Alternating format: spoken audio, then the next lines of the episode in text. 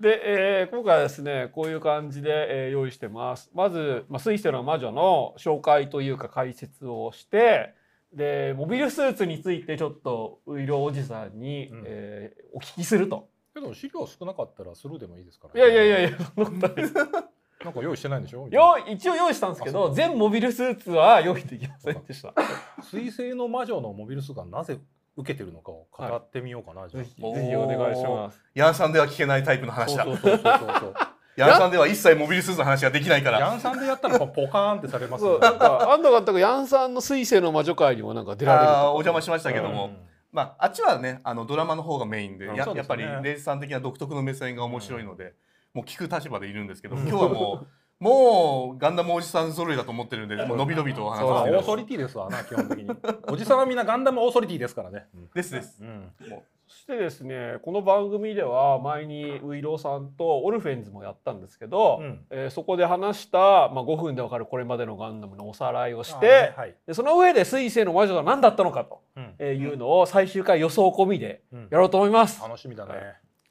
というわけでまず水星の魔女とはなんですがえっ、とですねこれからまずなんか分割2シーズンで、えー去年シーズン1、えー今年シーズン2なんですがなんかそのテレビのガンダムとしては短い全26話うん25話か、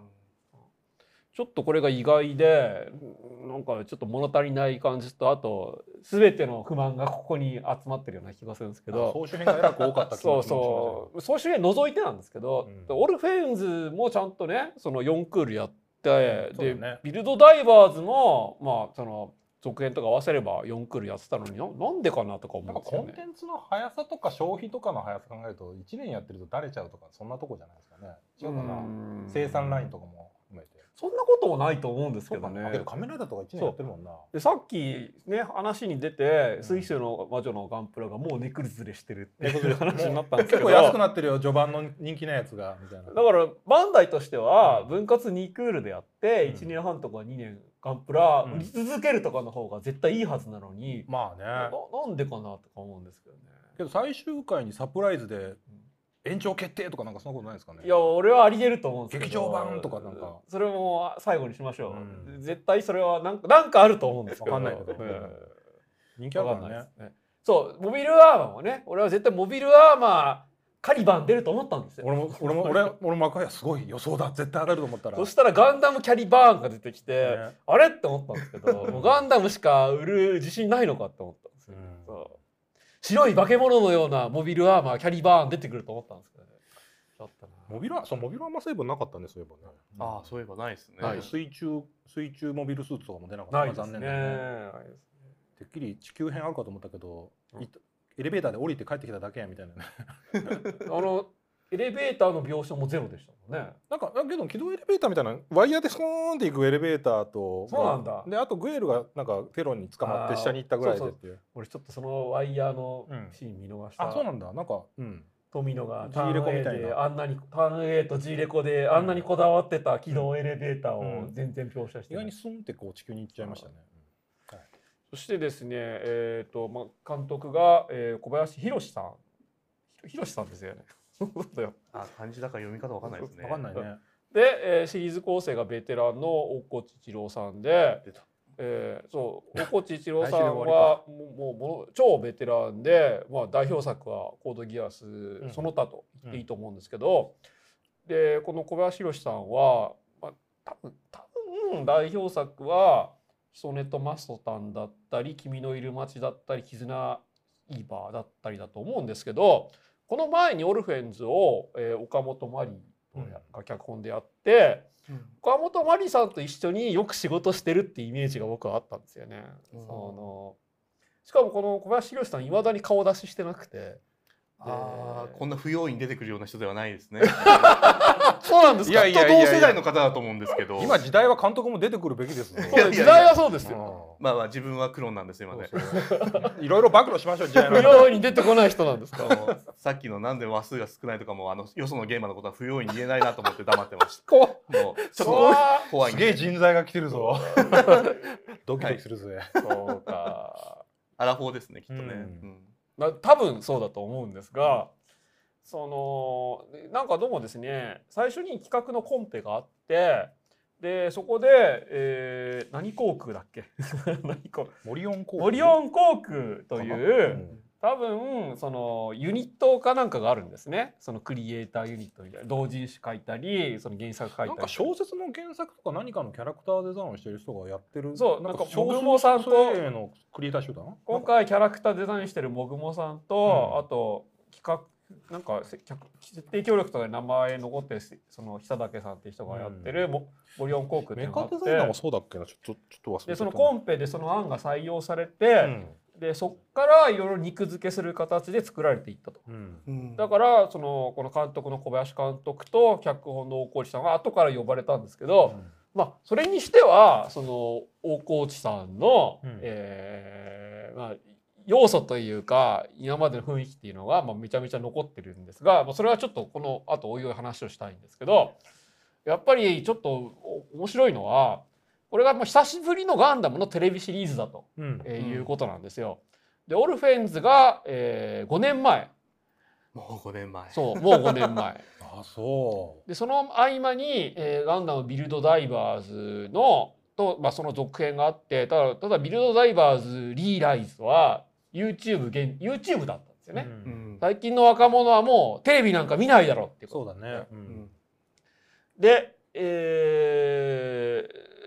そしてですねこの後にもうすぐ、えー確かもう全6話って言ってるんですけどまたビルドシリーズの新しいのが用意されてて、短いよねこれも三話三話ぐらいでやるのかな3話か6話あ六話かもうガンバンダイとしてはこの令和のプラモ京志郎とあとテレビでの新作っていうのを交互に出すとうん、おっさんは映画でも見てればいいじゃんみたいなやつうん、まあつまりですねこの合間にコロナがあってでえっと先行のハサウェイと,、はいえっとククルス・ドアンがあって、どうもですねそのガンガンダムシリーズはバンダイナムコグループがその社運をかけて送り出すコンテンツに今なってるらしいんですけども社運をかけて送り出すコンテンツが、えーファーストガンダムの、えーなんかしょぼい1話を劇場版にしたのと、えー富野義行が、えー90年代に書いたあまり評判の良くなかった小説の劇場版ではちょっとなって思ってるらしいんですね。あバンダイナムコ自バン体ダイナがムコ自体は。いや僕らはもう先行の朝は劇場版なんかもうやっほーですよいや本当最高でしたはいよ最高ですよ。 でも皆さんどうでした？先行の朝はイとククルスドアンのやってる劇場に行ってどっちが 面周白りかったか周りを見回してどう思いました？もう同年代のおっさんしかいな そういうことかなかった。いなくなかったですか？いや女の子ハサウェイ見てんじゃないのそんなことないかどうなんですかね。でデートムービーにななると思うんだがね俺の行った劇場では女の子は一人もいなか った。ククルスドアンはいました。そっか確かに。うんうんやばい確かにそれ聞くとガンダムガンダムはもう終わりかけてるなそっかそっかそうこの終わりかけたガンダムコンテンツを、うんまあでもね一応プラモを作ってる人は見るんです若者もまあねプラモ言うてもプラモも今そんなねって感じだけどただ、ガンダダムビルドダイバーズはお、ばまさんがあ、プラモをそう作ってる人そんなにねっていう感じでこのビルドダイバーズはなんかちょっとネットゲームみたいな感じになってるそうですねバーチャル空間でなんかデータで戦うみたいなそのバーチャル空間にアクセスしたらなんかファンタジー世界とつながってしまったみたいな話になってる今日の視聴者はみんな辛辣だな 結構 そうなの、うんあんなで新規読めるわけじゃねえよみたいななんか怖えでな次は次はなんか VTuber の話になるらしい、まあ、そうなメんだタバースの話になるらしくて、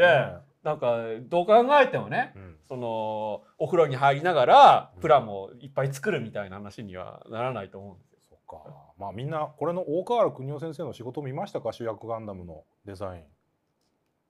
見てあまだわかんねえかいやいやこのオレンジ色あののやアつメーですジよアメージそうそうそそうそううそう見たどう思ったっていうのを今言う聞くことじゃないから また今度でいいやじゃあそれはガンダムを見るとベタバースそうそうそうベタバース特集の時にはいやめとこいやまあまあまあちょっと上野さんの言いたいことはまあまあ大体わかるんはいすここでここで片言それは話長くなるんうですいませんすいませんすいません俺は小川さんのデザインだとデナンゾーンが好きですあ ー僕はゲシュペンスとか一番かガンタク R44 が好きです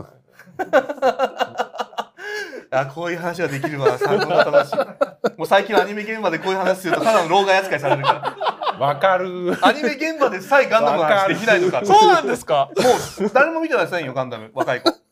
コードギアス見てるかどうかも怪しいレベルなんだもん そうなんですかエヴァンゲリオンなんて本当に老害のコンテンツって言われちゃうもん コードギアスも古いもんねアニ気がつメいたらアねニメ制作現場ではそうう、んアニメ制作現場はやっぱり今の若い子はもうそれぞれが見たいものを見たって感じであんま共通認識そんなないしなるほど多分ヤマトか作ってるスタッフ第三環境知らない若者いっぱいいるらしいですあかあ必ずら、ね、壊れ第る三環 境って確かにでもそうかももう押井守の話とかうざくて聞いてらんないあー本当ですね。まあついつい口からはおじさんだから喋っちゃうんですけど打ち合わせ現場でもとりあえずひとしきり喋った後にみんなが冷たい目をしてるなって気づいたあああたりまで気づくところはセットですでかもら。そうすると、なんか共通言語として、はいなんかこんな感じでみたいなのがすごく伝えにくいんじゃないだあんだん難しくなってます打ち合わせ、ね、共通言語でこの場面こういうアニメのやり方でみたいなのを昔はよく言ってたんですけど、とりあえず映像を見てみましょうかになりま したなるほオンデマンドでなるほど、まああ、しかも確今かに見やすいしそうなんですすよだから結あ局ー直接見せてくださいになってますいつもなる現場では俺ら理屈っぽいんだよね確かにね昔のお話ばっかしちゃうからねわかるごめんこの流れに G レコは入らないですかちなあみにこの後ですねえっ、とあでもあ G ごめんなさいレコはですね劇場版でしょ劇場版がこの中に入るはずなんですけど本当は入るんですけどなんですか富野信者の前で何を言うつもりですかいやいやいやグーグーですか全部見ま全部見ました5作5作全部ブルーレイ買ってますよあマジですかいや見てる人は見てるよ俺俺はは僕ね5作目しか見てない俺もテレビ見たからいいやってスルーしちゃった全部ただしねここの中ではね絶対に他人には勧めちゃいけないと 思ってますそこまではちょっとファンだけど人としてちょっとなんだかうん、これはちょっと、うん、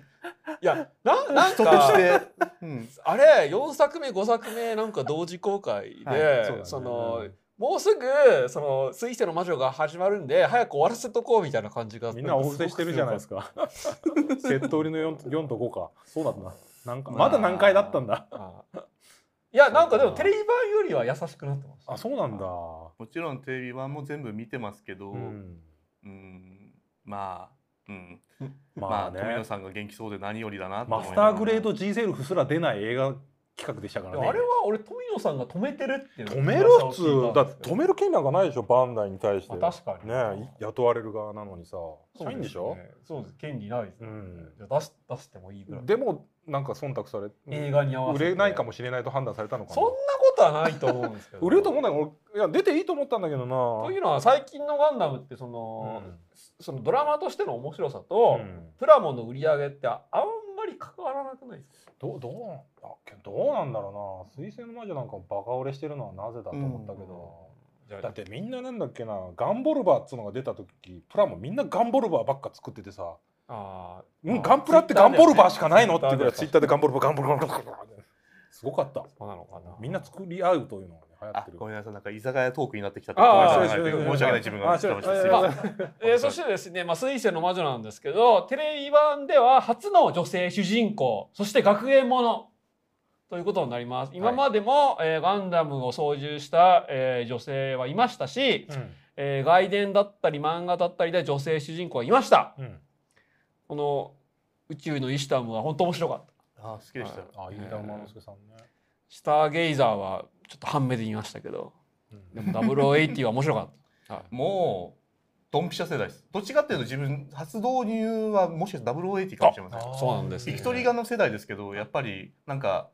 夏休みの BS アニメスペシャルみたいなのでよく流れてたんですよう。んでこれとあの「僕の地球を守って」をなんか流れ てておいおいおいおい同同時に食らって結構アニメ好きに なったのこの辺かもしれないですよ。うんそう僕はたもい確そかんにな時中代か学生の時に見たんですけど0080なんか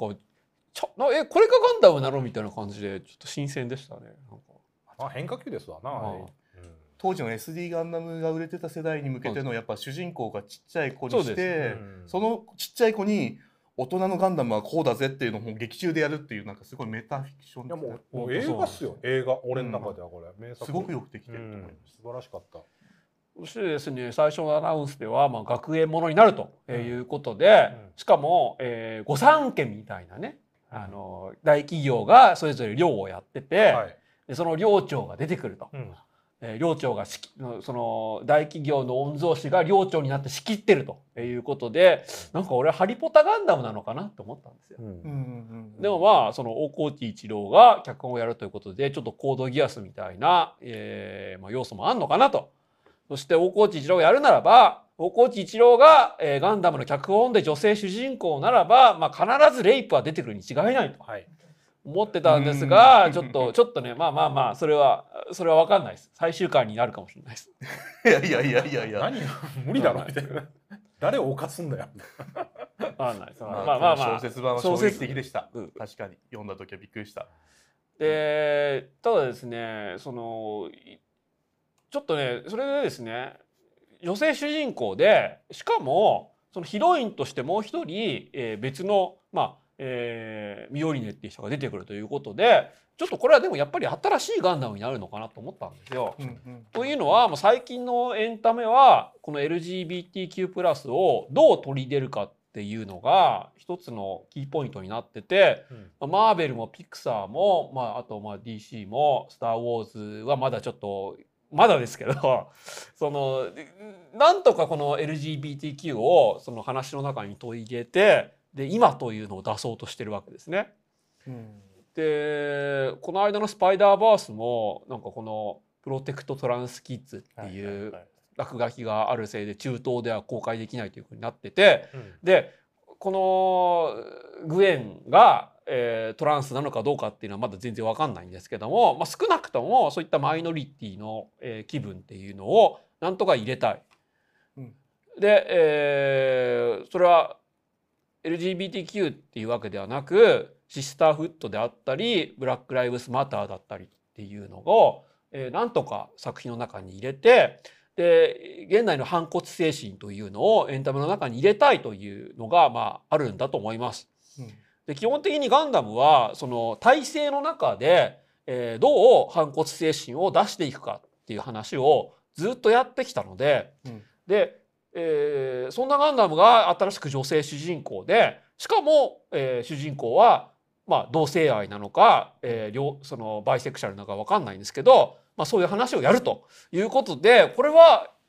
明らかに新しいのをやろうとしてると思ったんですよ。はい。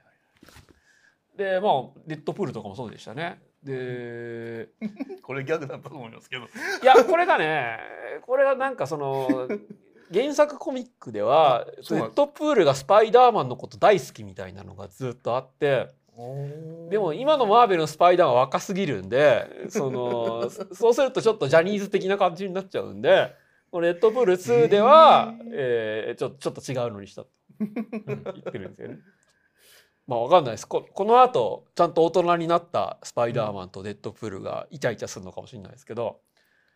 まあ、こういう社会的な意意義でのその女性主人公って部分もあるとは思うんですけどなんかもう昔からやっぱりバンダイってもうガンダムのその商売する範囲をどれだけ広げるかってことをずっと考えててそそうなんですよ。れこそうんガンダムエイジってのありましたよね。はい、ありましたありましもう明らかにそのも何ガンダムって言っていいかわかんないですけど、まあ、稲妻イレブンガンダムな感じだったじゃないですか、はもうだからそこでそのちっちゃい子を目指したりとかした中の今回は女性を狙ったってところはまあそういうこともあるんだろうなっていうふうには思ってましたけどそうでしねうょん、だからそこまで社会的な意義っていうのをどこまで考えてるかはよくわからないなと思ってた。まあ結局はそうだったんですよ。ますですよね そうなんですよ。ちょっとね、まあまあちょっとそれはお湯を話しましょはい、う。 で、まあ僕はちょっとね、これすごく大いに期待したんですなる。ほどこの話を聞いた時に。でしかもコンペあってこのモリオン航空っていうののあ案がまあ採用されてそこに付け足し付け足ししてったと。で実際見てみるとなんかそのちょっと私たちの世代はガンダムなんて知らないしみたいなちょっとメタ的なセリフも入っていたりしたん です。おおおおって思いながらでまあちょでねでしかもこのプロローグは明らかにガンダムでうんでおこのプロローグから何年経ったか分かんないけど第1話は「まあ、少女革命ウテナ」の第1話を完全に下敷きにした感じでした。そしてもうこれがねもうここでねもう本当に面白かったしでだんだんだんだん見ていくとウテナの学園もウテナの学園って一つの象徴としての学園じゃないですかその劇場版ではすごく、えーそこらが際立ってますけども学園の外の世界は全然映されないしなんなら先生も一人も出てこないとうん一つへのー閉ざされた世界の中で、そういえばは本当だ同じでねい、で複雑な社会の象徴として、えー学園が描かれててでそこから出て新しい世界を探すのが、えー人間にとって大切なことなんだよっていうのを、えー純粋に描こうとしたのが多分まあ劇場版だと思います。でもう一つ「鈴木先生」っていう漫画があってでこれもなんか実写映画化されたりもしたんですけどここでなんかね竹富健二っていう作者はなんで学園ものをやるんですかって聞かれた時に、それはその、まあ、中学校とかえー小学校とか高校とかっていろんな社会問題が象徴として反映されてるんじゃないかですかってこう答えたんですね。で実際鈴木先生は学園の中でちょっと革命を起こそうとして生徒会で一つのテロをやろうとしたり、うんで最後は実際にテロリストが鈴木先生の勤める学校にやってきたりとかをするんですけどもえそこら辺の描き方がねあき面白かったです。これ確か0年代10年代の漫画なんですけどうん明らかに、えーテロが起こる世界でどう生きるかみたいなのを描こうとしててうんそそういうのをガンダムでやろうとしてるんだなって思ったんですよ。で実際見てると2話からは、えーまあ、学園の外の世界、まあ、こここれが学園ですね学園の外の世界っていうのは並行して描かれててで、えーあその象徴としての学校っていうかこのアスアスティカアスティカシカ学園とあなんだよアスティカシカ学園とはいアスティカシア学園かアスティシアスアスアスティ読みカシづらい学園とアステカみたいな感じで発音のうんうんとその外の世界っていうのがもうきちんとつながってて、はいで、えー主人公たちはその代理戦争みたいなのを学園の中でやらされていると。えーはいい、う構造をがもうずっと描かれてて、まあ、そこが本当にうまいなと思いました。そうですはいねうんで特にですねなんかこれ事前にいろいろういろうさんとかと打ち合わせしたんですけどなんかういろうさんはこの血統がその最初からハンでついてるのがこうムカつくって言ってたじゃないですか。え、どこツイッターで見ちゃったのえつまりもうもう言っていいのその辺いやいいですよいいですよぜひぜひぜひ。あだから血統血統やるじゃないなんはか金持ちは金持ちの理由で勝ちゃいいみたいな結果がオーライみたいなこと言ってさでしかもさなんだ戦う時にさ一方的にこ「俺はお前が欲しい」って言われてで私は別に欲しくないのに戦わなきゃいけない理由がよくわからないっていう感じで俺は気持ちが入ってこなかったですね血統システムに関しては。そうんで多分それはそれがうんこの少なくともシーズン1のテーマなんですよ。そうなのかつまりもともと格差があってこの世界の中にはうんそうだねその象徴が学園のそれが学園の中に持ち込まれてて。もう金持ちは罪立場が強くて、うんその血統っていうシステムを利用して、うんこうやりたい放題やってると。まあ、わかいやそれわからんでもないけど、えー貧乏なアーシアンはうんもう、えーその一ハン見そデのだよな血統っていうシステムを使えば何でもできるように見えるけどでも現実はそうではないと。で、えーつまりうん何でもできるっていうルール上は何でもできるけども実際はそうではないと。という今の世の中を表そうとしているんです。そこはわかるあやりたいことはわかるうんが、気持ちがいやみんなの気持ちが乗ってるのなら俺はそれは否定しないよみたいな ねまだここでは続きでは言えないな、でこの寮生活が大学での寮生活みたいなのを描いた映画がいくつかあってう「んアニマルハウス」だったり「ソーシャルネットワーク」だったりするんですけども、はいソーシャルネットワーク大好きですもうソーシャルネットワークも主人公はんそのなんかねそのイケイケの寮に入ろうとして入れずずっといじめられてそれをそのなんかフェイスブック作ることでフェイスブックのあ見た、はいそうそうだねそうだね同じだねでそのまあ仕返しでは確なかいにんですけど利利用もし返すみたいそな、うね、そううんその乗り越えようとするじゃないですか。まあ切ないのがそれで乗り越える時に友達の金持ちを利用するんですよそうねなんですよユダヤ系のね、はいはいはいはいそこでその最終的にそいつを裏切る形で終わってしまうって気いう持ち悪いんですよねもう金持ち見返すためなんだけど友達にも金持ちがいてそいつとの仲も壊れてしまうっていう絶望的な終わり方するっていういやーいい映画だなと思って繰り返し見てます まあそれはアメリカの中にもうずっと昔から貧富の格差があってそれが大学の寮の中にも持ち込まれていると、はいえーいうことなんですけど、まあ多分ねそれと同じことをやろうとしてるわけですよねシリーズ1では。はいだからまあ超うまくできてると思ったしよくひろゆきがですねこのまあひろゆきの言うことを、えー信じていいのかどうかという問題はありますがここでねそのいまあ親まあ、ひろゆきはなんかいつも人生相談でこはうい稼いでるんですけども、 そのこの親のせいで低収入なんでもうやる気がないっていう時にこの人生が配られたカードで勝負するしかないっていう答えをしてるんですけどこれは有名なそのスヌーピーでの、えーセリフがあってでスヌーピーがその犬なのにどうして生きていけるのみたいなことを、えー言われた時にでも配られたカードで、えー勝負するしかないとえーいうセリフを知ってか知らずか引用してるわけなんですけどもいこれはずっとアメリカに貧富の格差があるから、えーこういう漫画を、えーシュルツが書いたわけなんですけどそれがその今親ガチだ親ガチャだったり、えーと無敵の人だったりっていうのが、まあ、流行ってる日本で、まあ、ひろゆきがこう答えると。で、えーそして、えーそれは日本だけではなくて世界的にそういう貧富の格差があるということ であこれはですね「悲しみのトライアングル」という映画がこの前あったんで話す題になってましたね。はい最近の映画なんだこれ。まあうんでこれはですねその世界の貧富の格差をうん、えーままずその豪華客船での、うんえー豪華クルーズっていうところに象徴させた第一部があって、うんでそこでは超金持ちが、うんそのなんかもうやりたい放題でクルーズを楽しんでるんですよ。うんうんうんで、えーその超金持ちに、えー接待するっていうか、えー料理運んだりとか、はいえー大丈夫ですかって聞くのもちょっと貧ちょっと中流ぐらいの白人がお金稼ぐために乗ってるんですね。うんで、えーベトナムだったりインドネシアだったりに住んでる、うんその貧乏なアジア人が、うんえーこの船には乗り込んでて、うんそういったアジア人たちはこの白人観客の白人乗客たちの見えないところで床拭いたりトイレ掃除とかをしたり、えーこういうこの入ったゲロの掃除とかをしてるんです、ううんつまりその完全に見えない人になってるんですね。うんおー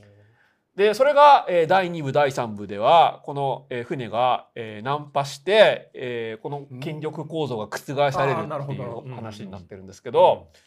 まあ、多分そういうのがせ全世界的に、えー一つの映像作品のテーマになっててあなんかそういうのをきっちりやろうとしてるんだなと、えー思いましただから僕は少なくともシーズン1はよくできてると思いましたよ。まあ否定はしません。で途中でですね戦争シェアリングっていう言葉が出てきてでこれがねよく分かんないんですよ。わかりにくい本当これに関しては。というのはちょっと前に核シェアリングっていう言葉が、ありそましたねのはい流通したんですよね。うん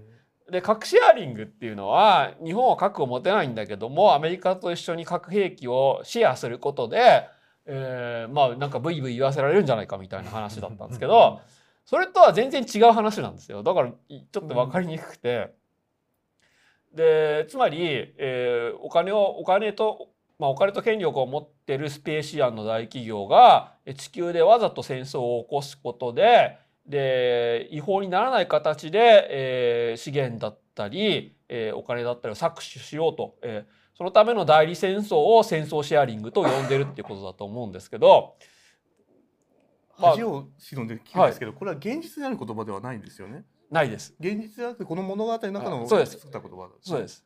うんもう聞いたことないです。セリフで出てきた言葉ですよこの完全にうん。説明し始めましたけどね急に。多分これ SF 交渉の人がついてて、うんまあ、設定交渉の人がついててその人たちが核シェアリングっていう言葉を聞いてそれ A 案で作った言葉だとワー思うんドでだすけけでどすよねこれ。ちょちょっとねそこが分かりにくいんですけど、まあ、基本的にはあれですよ東西冷戦だったり、もしくは今の資本主義下で、えーあえて、えー中東だったり、えーアフリカだったりで、えー戦争を起こして、うんそうすると、えー平和な国では売れない、えー武器弾薬をそこの国で売れるんで。でその代わりそこの国から資源だったり、えーマンパワーだったりを搾取するわけですね。はいえーそしかもそれは、えー違法にはならない、うん違法にはならない形で戦争を起こしてそこで儲けるということを戦争シェアリングとも言ってるわけですね、うんでも戦争シェアリングって言葉が流通してる時点で、えーその構造を世界中の人が知ってるってことだと思うんですけどでもそれはやそれはそれでリアルだと思うんですわ。そうですねあ。というかまあこれは完全にガンダムオタクの目線で言うとパッと見でもこれが新しい発明ってわけじゃなくて実はこれゼータガンダムからずっとあるそうです。アナハイムエレクトロニクスそのうです。立ち位置の話ですそよそねの通りです。その通りですそ。れをよそこはか完全にいいツッコミやってるとも言えるのかな。いや、うんもうそこは完全に違う形でやることで、ガンダムとしてのエビデンスを作ろう としてるんだと思うんですけまあどガンガンオタはすぐにこれは飲み込めますわかりやすいと思っちゃうんだけどでもわかんないよなその通りですガンダム知らない人は、うんまあ、えーこれは言葉以外はよくできてるし、えーずっと宇宙の話でやってるっていうのも、まあうんそこがやりたかったんだろうなと思いましたね。いやはいコメントが綺麗に反応してくれて嬉しいな アナハイムはやりやがったってことだってもうね完全にマフティーのセリフ いいですね そうですねこれこの後マフティーがホルドの夜明けになるわけです よね立ち位置としては。うんだから先行の朝があったからあんまり地球のシーンは描かないようにしてるのかなわかんないですけどもうもうその通りですよね。そうそうでちょっとでもウクライナのニュースっていうかロシアとウクライナの戦争があったんで、えー学園ものにしたっていうわけではないと思うんですけどもそこまらあア辺ニもメなのんか、制作スピードから考えるとね、準備期間は1年以上前からやってるでしょうから、そんなにぴったりは合わないと思うんででもあんまりリアルな戦争を描かないっていう意味でも、うんなんかまあちょっとそこはうまくできてんだと思いましたが本当にうまいのはこっからですよ。もうとにかくバズらせよいやーう。単もうう語がすごかったまいこのダブスタークソ親父彗星ってお堅いのね、えー株式会社ガンダムクソスペわがまま女。もううまい。そしてすぐツイッターのトレンドワードに乗る。うん逆にツイッターのトレンドワードで見慣れない単語があった時にこれもしかして彗星かと思ってたぐらいです よもう毎週ちゃんとやってたかなバズらせそうですよね。そうそう。で必ず1話に1回はなんかバズらせようって資格がああるんですよね、上手だなと思って見てましたよそうなんですよ。うんこれね、でも会議で決めてんのかな。誰が主導なんでしょうねまあこのね、ダブスタクソオヤジっていう単語の使い方も別に新しいわけではないんですよ。これはもともとね、その、つまりこれは有吉がうまかったわけです。これおしゃな、なんとかクソなんとかっていう構文があるわけですね。その、で、ま、まずおしゃべりクソ野郎から始まったわけです。で、これを不用意に真似すると、安葉みたいな、安葉みたいな金髪豚野郎になって、ちょっと全然ね、こう、誰も同情しない感じになるんですけども、しかし、これをうまく使うと、本当にバズるんで、僕はこの、ね、青春豚野郎シリーズ一つも見てないですけども、今気になってます。何それはまた別の話だと思う青春の大シスターを夢見ない知ってます知らない。俺、この間映画館に行ったら、なんかこのね、ポスターがあったんですよ劇。場公開するアニメなの？で、よく調べたら、もともと、このいう漫画か、ラノベかなんかがあっあーてラノベ、じゃないでラすかねノベですか青春豚やろうっていう劇場2作目結構続いてるまあまあそうまあ若い、そう見るものは違うからな、もう若い人たちとね。なんか確に1。作目が、あの、バニーガールが、なんへ青春豚野郎がバニーガールなんとかみたいえ、なんだろう。なちょちょっと今気になってますなぜなら青春豚野郎とか言ってるからうん。それで反応するのは本当にあの金髪豚野郎知ってる世代だけ ですよ そういうことじゃないと思いますそうなんですか今の若者は金髪豚野郎もおしゃべり草野郎も知らないおしゃべりクソ野郎もだいぶ古いですよきっとああもう。ああそうなんだここで重要なのサイブはレイクした時だもんねここで重要なのはダブスタって単語がやっぱりキャッチーなんですよ。そうなんですダかブスタってキャ単語がツイッター上の普通にあのなんでしょうねひろゆき界隈のなんかレスバトルみたいなそうなんだ中では普通に使われてる単語なんですあよレスバダブスターってもう90年代とか80年代の単語じゃなかったですいかや最近最近なんですかの若い子のまあツイッターなんかハイジみたいな人たちはみんな使う単語だと思います。だからツイッターでバズる単語を選んでる。うんそこがうまいんですよそうだそうだうん、そうなんだダブスタの方なんだそっか俺ダブスタってそんな新しい単語だと思わなかっそたういやレスバ用語っぽいって今そうあれって日本には本音と建前があるんだけどもアメリカでそれをやるとそれはダブルスタンダードですねって言われて通用しないよみたいなのが80年代90年代にあってでもそれを略すと今の単語になるんですね。今のは本当にただ言い争いしてる時に相手の言ってる根拠があのなんか矛盾が出るとダブスタって言い言いたかるんですよ。小学生も言いたがりますからね。そうなんだ。そうあダブスターは普通に使う。なるほ世ど。の中ダブスタだわ。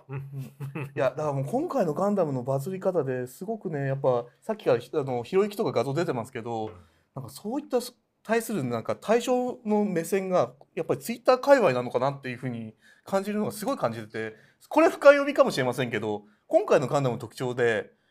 1話からファンネル使うじゃないですか。はい。そうそうそうそう。 1話からファンネル使うガンダム初めてだと思うんですけどあなんかファンネル使いってず深読みですよはい。ツイッター上で最近ファンネル使うって言うんですよ、ね、あ、へーえ。言うんです言うんです。なんかなんか有名キャラ有よ名くな松人山がさんが言われてます。なんかそう松い山うさんね。レスバしてる時になんか劣勢になったりすると自分のフォロワーたちにあのあー反撃させるっていうのをまフさにファンネルか。ァンネル使うって言うんですよへなんかねえ。ネット用語になってんだもう。ただねファンネル使うやつをね客観的に見てねあんまりかっこよくないんですよだまからあそういねった意味で言うと1話からファンネル使わせてるガンダムはこの先どうなるんだろうっていうとこなろるほにどなんかすごくねうんあ、ファンネル使わない展開になるなっていううん使わないで自分の意見だけで真っ当を通す主人公になるのかなっていうそういうねグラデーションが見えるんですよあー出だしでう んなるほど。そういった意味だとすごいねツイッター向けだなと思ってずっと推薦は見てますモビルそうかモビルスーツ同士のバトルが SNS でのレス場に見えるっていうことまですさね。 に。いやなんかねそこら辺ちょっと今日お呼ばれした時のね、ん自分の中の結論に近いところに今話をしちゃってるんで、うん先に喋っていいかどうか微妙ですけど、いやいやもうぜひぜひでも1話から、いそのアンチファンデルっていうかアンチドートっていう、はいドートねそのまあここでファンガンビットかガンビットの対抗する兵器が出てくるじゃないですか。あーはいはいそ まあでもうんそれはまあレス場を再現してるならそういうのもあるのかな。何かしら見方があるかもしれないですけど、うんちょっとそこまで自分深読みできてないですけど一個あるのが今回ガンダムの呪いって、はいガンダムに乗ると人体に影響があって苦しむじゃないですか。でガンダムはそれだから禁止しようって話してるけどあれをなんかレス場に置き換えたとしたして あくまでも深読みですよ。。なるほど。ここれがガンダムバトルをレスバトルと置き換えるとやっぱね自分の名前出して自分の意見を相手に突き通そうとするとやっぱね自分が傷つくんですよ。あで、アンチドートであなたの意見ですねっつってももうそうそうう逆転させるみたいなね。なんだけど主人公のあの子は傷つかないんですよ。はいきっとね喋ってることがね本人の言葉じゃないからなんですよきっと全部。うんなるほどね。ーなるほど。全部何かしらの受け売りをひろゆきなり何なりの受け売りを素直に喋って素直にそれでレス場で勝てばそれが正論か何か関係ないと思ってる若者世代がスレッタなんじゃないかなっていうう。んあーえじゃあそうすると最終回スレッタ死んじゃうっていうこと。なんで 急に。そいやいやや。いやその前にあのスレッタもうファンで使うのやめたじゃないやでめすか。ましたね。やめましたねそして本人傷ついてるじゃないですか今気が付いてます。自分の言葉だから。なるほど、そういうことになるんですね。っていうとこまで見た上で俺は今水星の魔女肯定派だってことを今ここで言ってみます。なるほどなるほ本当によくできてると思ってます今の段階ですでに。ど。うんなるほど、でも確かに、でもそういう面はか確実にあると思うな。なんかあ、すすいません。お邪魔しました。いやいやい やいやあ、またちょっと視聴者に戻ります。今日も本当、毎いつも見てるマクガイアのなんか講義が消えてる。いやいやいや、でもちょっとね、それおっしゃる通りだと思いますよ。じゃあ、まあちょっと続きますか 今での、説明ですごく。すごくちょっと納得しました。あもう先に言っときたいとこ言っとこうって感じですいません。本当にね、こじぎみと思ってはい、すいでませんこ。れ大河内二郎さんだけが考えてるわけじゃないと思うんですけど、もう本当に脚本うまくて、まあ、特にシーズン1は。なんかですねその一話一話にそのバズる言葉もあるんですけど必ず引きとでなんか、ね、3話に1回はどんでん返しがあるんですよね。なんかねお上手でこのプロローグから何年経ってるか分かんないっていうのも一つの引きにしてこの最初はこのスレッタとエリが同一人物なのかどうかでこう引っ張ってってでもまあ別にそうではなかったというのを、えー視聴者は知ってるんだけどスレッタだけは知らないという形でどんどんどんどん引っ張っていくっていうのが本当うまかったですね。えーそしてですねもう主題歌ももう抜かりなしいや、本当。こう最近のアニメは「まあ、ドラえもんも」えーエヴァ」もそうなんですけどいかに若者に受けのいいアーティストを引っ張ってくるか推しの子がやる前に夜遊びを引っ張るとすそうよねいうこの先見先見の明なのかななんかわでかんもないで夜すけど遊び自体がもう今すごい人気なんじゃないうん若者にでもよーく冷静に考えるとこの「水星の魔女」が始まる前は、まあまあ今今ほどではなかったと思うんですよ。あそうなどのどうなのかなどうなんですかね。けど今だったらああああぼ今だったらうもうやってくんないと思うんです。どうあどどどうかなどうなんだろうなんだろう。今だったらもうこのね夜遊び限定デミトレーナー発売できないと思うんです。いや本当だねそんなことない。そんなことそんなことない知らなさすぎんじ ゃないの夜遊びのこと俺夜遊びはなんか細野守のアニメでなんかめちゃめちゃうまい声優うまいじゃんって思った記憶ぐらいし けかなどいです。よ米津玄師とかが相手には使ってたんじゃないかっていうぐらい主題歌に気を使ってたんだろうなと思うけどね、わかんないですよ。ガガガガガガガガンダムかもしれない。いやいやいドラえもんみたいな。そうそうやいやいやあれでドラえもんはじゃあ10年生き延びましたよ。それはあの米津玄師じゃなくてそれあの弦の方ですよね。弦源の方源の方源の方星野源の方人気アーティスト使ってんの星野源か米津玄師か、うんえー、誰だろうあれあれあれ最近だとあい女王蜂とか。あのあのだ女王蜂はまたちょっと鬼滅の歌歌ってる旦那さんといろいろあった人なんだっけリサさんリサさんとかなんか使えそうだと思ったけどねまあそろそろコメントであの周回遅れのおじさんの話っていう目で 出てるんでちょっと古でもここの最初のコンセプトから言うと本当は女王蜂の方が良かったはずなんですよでもうんでもそれはしないのかな、うんアブちゃんいいですよね俺の中だとリアルロランス世代だと思って見てますよあアーブちゃんのこと あ余計な話してんな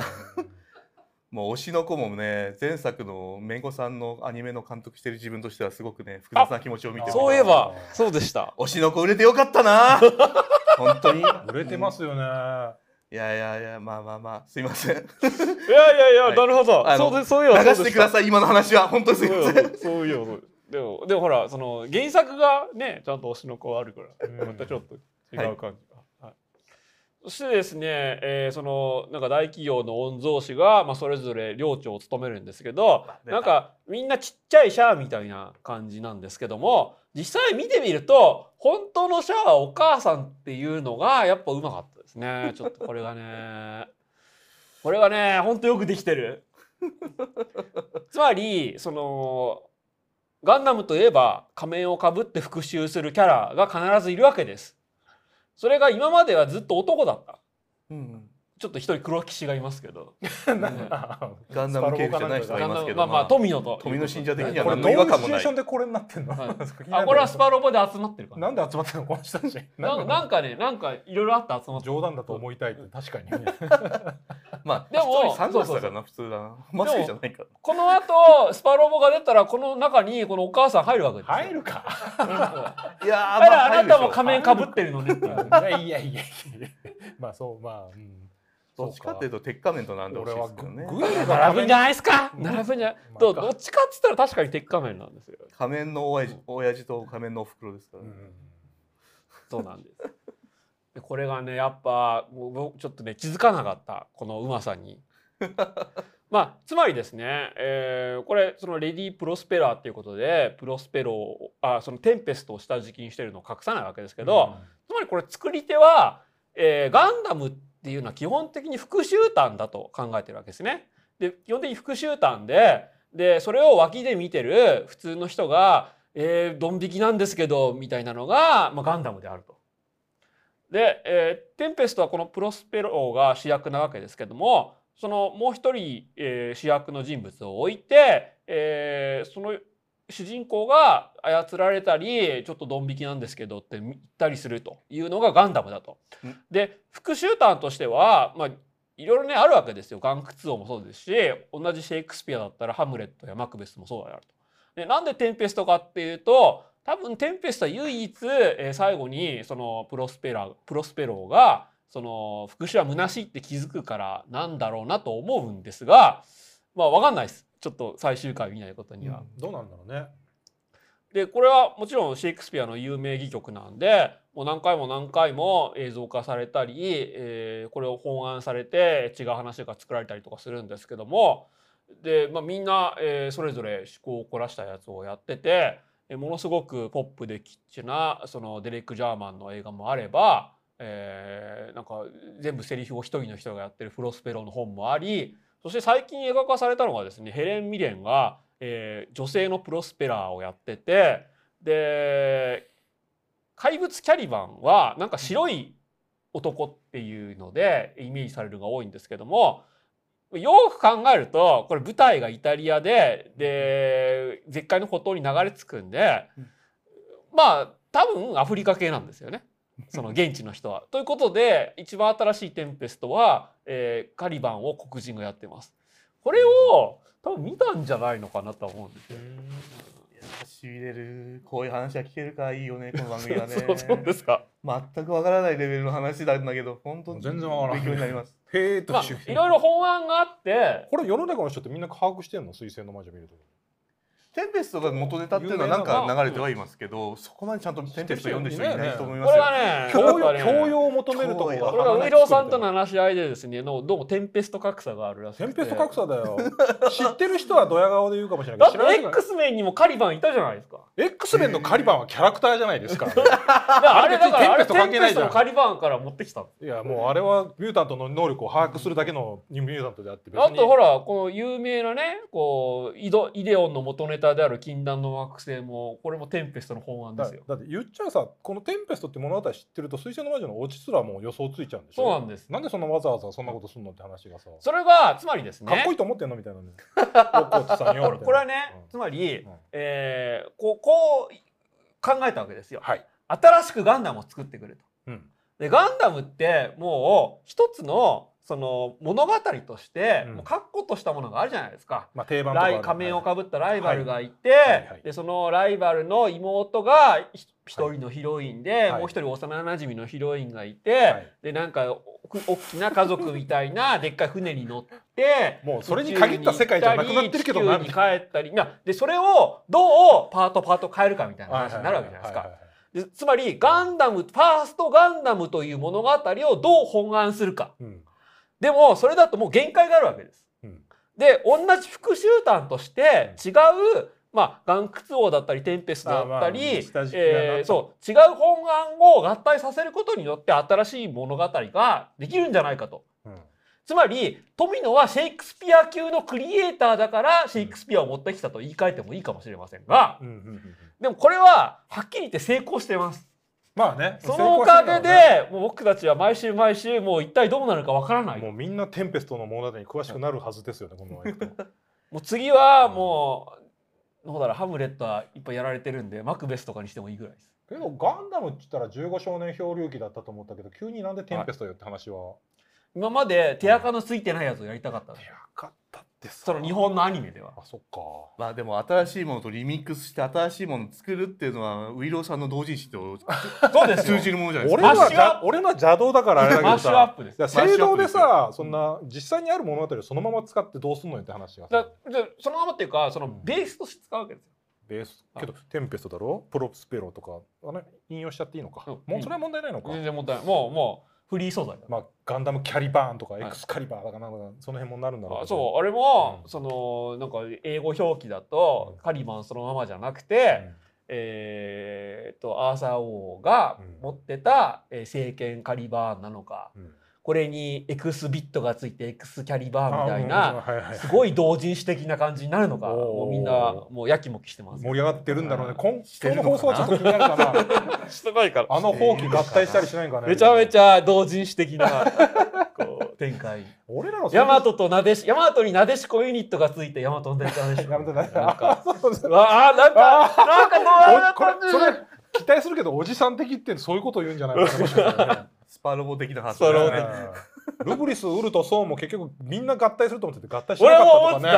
とてかたね。。あの辺はあの外しってなんだろうねみたいな。なんでルーリストウでルもは最終話に出ないとも限らないですよねあ。ーエラン君がねみたいなね。イラン君が、うんその急にキャラ立ちしたねイガンダムに乗ラン君りたくないって言ってたのにそうそう乗りもうもうどうぞどうぞだろうバラバラになってったルブリスとウルを合体させて そうそうそうを期待しちゃうんだけどそうはいかないから最終ステージだけ参戦してくると。うん今週はどうだったのかちょっと知らないからわかんないですけど、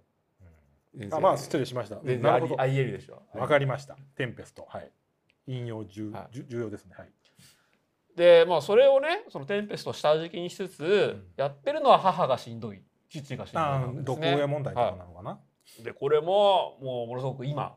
おジャニーズとかそういうのはいことか、でえーっとですねつまりうん男親は息子に対してうんものすごく支配しようとするんですけうど、んで母親が娘に対してするのは単なる支配ではないと、そう重いよねいろいろなんかニュースとか見るとねそこがすごくリアルでしたあー僕も娘ができてよく分かりましたなるほどね子持ちだと何わかるかわからない つまりちょっとグルーミングをしようとしてるわけですよね、うんその罪悪感とかうん羞恥心とかを利用して、うんえー支配する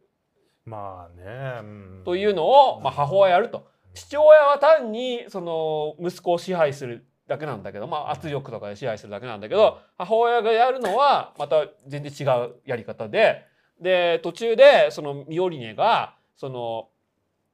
えーお母プロスペラプロスレディ・プロスペラのそのグルーミングというかもう洗脳みたいなのに気づいて。あーそのスレッタに、えー話しかけるんじゃなくてお母、まあ、義理の母親に、えー対抗しようとするのがすごくリアルでしたね。なんか言うてもリップルチャイルド何まあ作られたダイナミレイみたいなもんなんでしょフィジカルの強いあの子ね。まあそこもその小非じゃ常れにじゃん一つの仕掛けがあるわけなんですけど、まあそこもねやっぱりガンダムとしては面白い。まあなまあその辺の問題では語りにくいな。いや本当にいやこのねそのなんか新しい嫁姑戦争みたいなのが途中から始まっうんてけどその辺面白かった。うんそのこんなのがガンダムで見えるとは思わなかったんですけど。ちょっと僕ここで本当に意外だったのが、うんいつの間にノットマミコはこんなに上手くなったんですか。なんか有名な声優さんらしいね。なんあ、か有そ名うなのやかってん、の。ウイロさん知らなあい。まあ知らないですおか母さん声ってイメージあるけど。この人は90年代のアイドル声優だったんですよ。何やったの有名なとこ。えっと、自分の監督作で言って言うどうぞどうとあの自分が最初に監督したあの「トータルエクイプス」っていうあのトータルエクス？あ、マブラブ？あ違う。バブラブあバブラブやったんのだ外伝の監督なんですよ自分一あ応。へえ。あの前監督が降りた後に自分が入ったっていういやそそんんななののがあがったんでかあっですすか監督初デビューなんですよ。そうかそうどか。さくさ監督なんでそう。かそうか。それであの敵の美少女女パイロット役やってます。あえ、その頃、その頃からやっぱ上手かったですか。どうですか。いやちょっとどう言わいここでどうこう言えないじゃないですか。いや、僕、ちょっとね、こんなに上手いなんて思わなくて。いや、ベテでランかも、冷静に振り返るとですね。はい冷静に振り返ると、やっぱどんどん上手くなってはいるんですけど。僕、ちょっと初めてノットさんを意識したのは、はいそのキュアエコーの時だったんです。待って、キュアエコーの声の人？はい。え、ああのディケイドプリキュアのそう声でやすデってるィケイド・プリアキアこと新人声優みたいな枠で来そたの。のいや違う違うんですあれはうんもうキャリア10キャリアあキャリアある人何十年目かでやるんですけどへーつまりすごく声が綺麗なんですけどうん演技的にはまあまあみたいな感じなんですけうどんでも他のやつをあと地獄少女とかもやってるんですがへそうー地獄少女が一番メインで長いって有名じゃないですか。そうですあとあのコメントであったのはケロロ軍曹のアンゴルモア。だあかーらそういうロリ声の声優さんとして有名な方だったんですずっあーそうと。なんだだからお母さん役のあの声はすごく新鮮なんです最近。逆にそうなんだな、優しそうなそういい声だなでその周りなんかドンブラザーズでマザー役とかもやってたもう年齢も40代なんでやっぱそういうのやり始めたのかなって思ったんですけどどうもそういうことではなくて別に何でもやれる上手い声優なんあですよ。後半ね、うんまあまあ、うん、でもねびっくりしましたねそのへえ「能登可愛いよ能登」の時代しか知らなかった。そうなんだそうなまあそういう覚醒の感はありますよね。んだかだらさっき言った自分のやつも本当にロリロリ少女の役なんですよ。へーそこからもうあお母さん役なんだってところでまあふわっと言うけど最近もお会いしてるんで、おううんんすごいそうなんですねシャイ PV さもうすぐ出る よこれ以上は言わないけどせね、軽い宣伝でいいんですかもっとちゃんと見て、う、うんまあまあまあちょっと今ふわっとしてる理由はまだ発表してたかどうかは今ふわっとしてたんでそのんロブさんのことはとする置いときますマーヤさんと仲良い坂本マいーヤやでも本当上手ですようんあの間近で見てるから分かりますすんごい上手ですよへー特につまりこのプロスペラーの役は常に何か隠してるじゃないですか。はいでもその表面上は別にそんなの知らんふりして娘だったり娘の同級生だったりえーとまあそのミオリネだったりと話してるんですけどそこがちゃんとわかるんだけれどもでもまあそのこの劇中の中ではわかんないようにしてるっていう微妙な演技を常にしててあれこんな こんな技巧派だったっけっていうのがねもうびっくりしましたね。ほういやもう今の声優さんね生き残ってるだだけでねもうそうかもしれないですう。まくない人なんかいるわけないじゃないですか。まあ、今インまあまあボイスでまあその通りですいろいろ書いてますけそどねの通り声優さんはねみたいな。そうですね。今一生懸命インボイスの問題を語ってましたね。うんエマさんがもう本当にあ本当にエマさんだったと思って感動しちゃった。 岡本岡なんだっけな忘れちゃった。岡本さん。そしてですね、まあこの、えーシャーかと思ったら実はジェリドだった、えーグエル君が、えーまあ、これが普通のガンダムだったら多分彼が主人公なんですが、うんえーこれがもうね良かったです。で特にこの、ね、髪型が変わるっていうのが良くて成長に合わせて。でうんこの最初ジェリドの髪型がどんどんどんどんこうジェすっリきドがねりしていくっていうのもいいんですけど、いいですねよく考えるとこれってヒロインの役もあるじゃないですか。あのうんー、なんだっけ、えっと、最初のガンダムで、うんえっと、カイのミハルか三春？ミハルが死ぬ前にはい髪型変わるとか、ああのー成長に合わせてちょっと髪を切るみたいなうんヒロインの役回りをこのグエル君がやってるんだと思うとちょっと面白いです。どっちかというと自分はスラムダンクの花道です、ね。ああ。まあ花道だよねなんかー、ね。そっちかな突っ俺張ってたのがちゃんと構成する感じが。俺丸坊主にして欲しかったけどまあそあこまでいくとまああれか、ザンバラ髪のとこはそういう感じですよね。だけ丸ど坊主感。みんなグエルにいろいろ固くしてなんか見てるよねやっぱりグエルが好きみたいでいやグエルいいですよね本当ね。いややっぱりなんかさっきはあのドクター的にはシャアの系譜って言ってるんですけどなんかもう花より団子の F4 にしか見えな くて西園寺にしか見えなくて。ああ最後そうだね御曹司だ御曹司でもう絶対主人公に惚れる あのツンデレ御曹司枠は人気出るよなと思いまし確たかにねそう考えると分かりやすいですよね。さっきの絵面もあの仮面かぶってない連中全員あれ F4 だなと思って見てました確かに女性主人公だと周りをこうイケメンで揃えると。いや俺のね最初の俺の俺様の構想だとねうんグエルは落ちぶれた後に仮面かぶってスレッタを助ける話があって欲しかったんだよ。あいやーで黒そ騎れは士ね流れだそれシャディックどう見てもありえるんですいやシャディックもそうかもしれないみみんんなまあまあね全部プロスペラに行っちゃったからちょっともったいないなと思った程度なんですけど僕もそう思いましたよキャンプで受けてるからよしとしようみたいなね、うんあ最後にじゃなくてどうでもラウダ君はね仮面かぶってもよかったですよ。誰誰そのグエルの義理の弟のラウダ君は。おラウダーいらねえだろあれキャラとしてだって遅いよなんかラウダ君は俺仮面かぶってもなんよだかっよたと仮思う。面ライダービルに出てきたお前内海がマドローグで出てくるぐらいのタイミングでシュバルベッツに乗ってんでしょなんか今日今週いや先週はいちょっといやまあ今週遅いよみたいな今週どうなってるか分かんない混ですぜけど。返すのそこでみたいなんなかコお前メントで居酒屋楽しみの。みたいな失礼しましたごめんなさいいいですでまあそしてグエルねねこのグエル君にちゃんと古文が二人ついてるのもねよかった。取り巻きねよかったちょっとこれでホッとするわけです。うんそうウェル先輩大変っすもうよかっうん、モビルスーツ乗ってたねこの子もねたそしてでもう一人あのちょっと綺麗な白っ子みたいになってて確かはい、ででもなんか本当はなんか特殊能力が使えないルルーシュだったみたいなシャティ感クじねなんですけシャティどクもちょっとなーって感じだけどなーなんかもっと跳ねすと思うと思っでたんだけどもこれもねちょっとその尺が前短い回うんなんかミオリネと取引をしたんでうんその取引でなんかまた出てくるんじゃないですかだ出てくるでしょ最終回だもう活躍の場面もあ今週から来週しかないんだからさ そシそャれディッでそれでなんクか男をあげろなんか綺麗に終わる気がするんですけど、うんただこれをねそのシャディックをはシャディックが白っ子だと考えるとやっぱちょっと物足りない感じがして、物足りないよねそのつまりねどうしてもこのレコアさんを思い出すわけ ですよ。で 確かに、でももうレコアさんってうんそのもう俺たちが考える、まあ、富野が考える女の号がもうそうだね詰まってたじゃないですか。えででそう考えるとこのねこのニカ・ナナウラはなんかなんかすごい綺麗すぎるうんうん感じがして、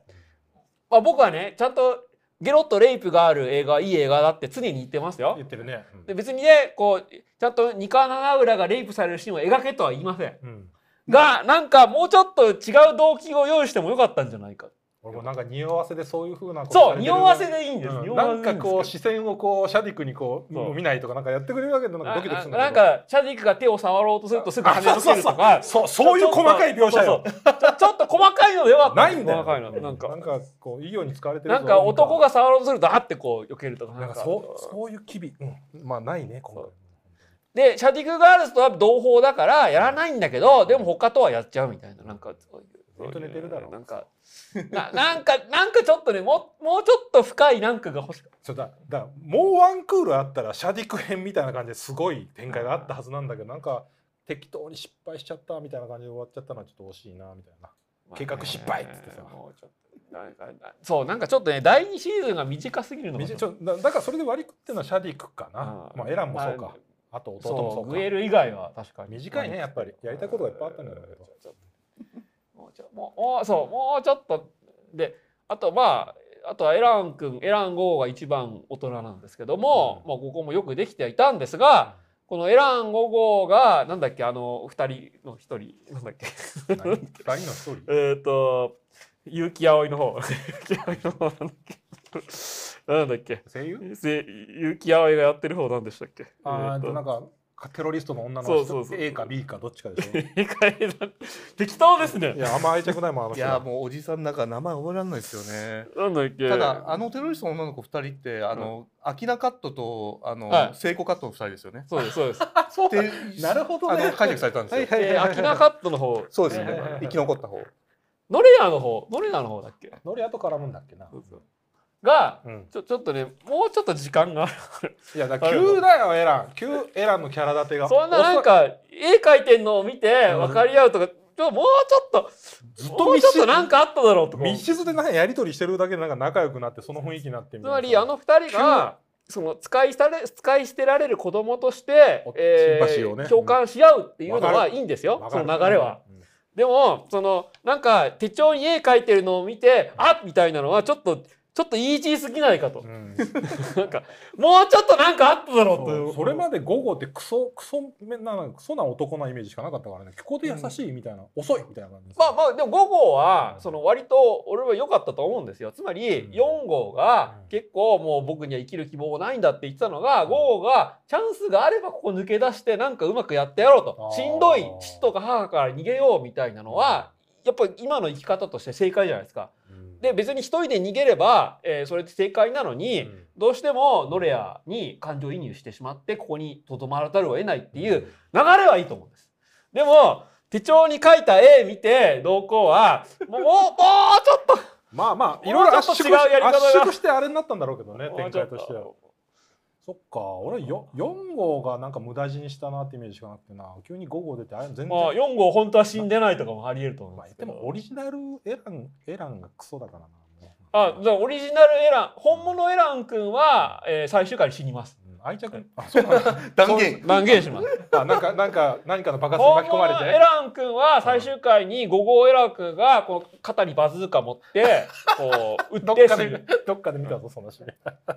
などっちですそっちですやつは死んでもいいと思いだからます。戦艦に乗ってる本物エランにこう5号エラン君が宇宙服でこうバズーカ撃ってこみっうと殺すもなくね戦闘中期に生きてほしいね本当ね巻き込まれて死んでほしい。これでファーストガンダムオマージュでお前で。クローネダだがユアン・マクレガーのアイランドかと思う。あーやそやうだだね金持ちの自分をあ殺っしたあにっ行たく。あったあうっんた。まあまあまあそこでいやでもあそこのあの唐突にお姉ちゃん呼びで慣れなしくしてくるあの強化人間マナーはすごく嬉よかしかっったたですでよ。すねおーおーと思って。ちょっと確かにロザミアとちょっとそう髪型似てるしそうそう。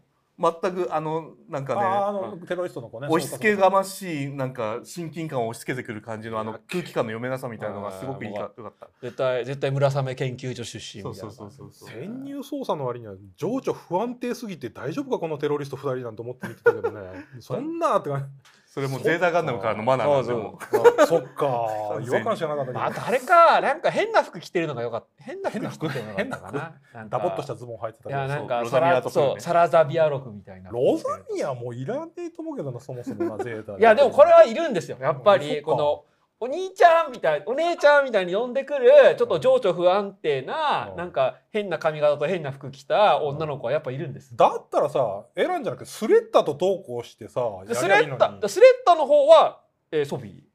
あのそあそうんソフィーでもそこまーででだけどもう一人はまあ違うエランエランがエランそうかということでそこはちゃんとしてるじゃないそっかそっかあそっかそっかお姉ちゃんお姉ちゃんって言ったらそっちかそうそそっかそっかすみませんあんまりその辺ぼやっとしか見てませんでし たいやなあんそかもうこは第二シーズンでやっぱうまくいったとそうこそですよう。その辺ちょっと結構長すぎで見ちゃったんだよね確かになただねこれこれどっちかっつったらそのソフィーとノレアはうん実はバイセクシャルかなんかで、うんまあ、レズビアンかなんかで、うんこう2人に秘密な関係があったんだけどあもってもよかったと思うねそうそうじゃあ逆に、ううんん、分かる分かるでそのつまりトランスなんとかみたいなキッズかなんかだったんだけども、うんこの後その5号とその別にその、えー、とジェンダーを超えた関係性で結びつくみたいなうんなんかちょもうちょっと深いのがあまあ、できたのできたと思うできたと思うやっぱり早が早早書きしすぎみたいな感じのところあるねそうななんんかだいきなり暴れ始めたって感じだからねいやいやいやほらあの最切近れるなよみたいな作戦中最にボ近ケなるんみたいかあの坂本雄二とうんあと是枝裕和の映画も話題になってたじゃないですかだから怪物そう幼すぎはしないですよ化け物そうそう何化け物化け物怪物じゃなくてなってやつだっけどっちだったか忘れましたそうまあまあ会多分会話だったもんでも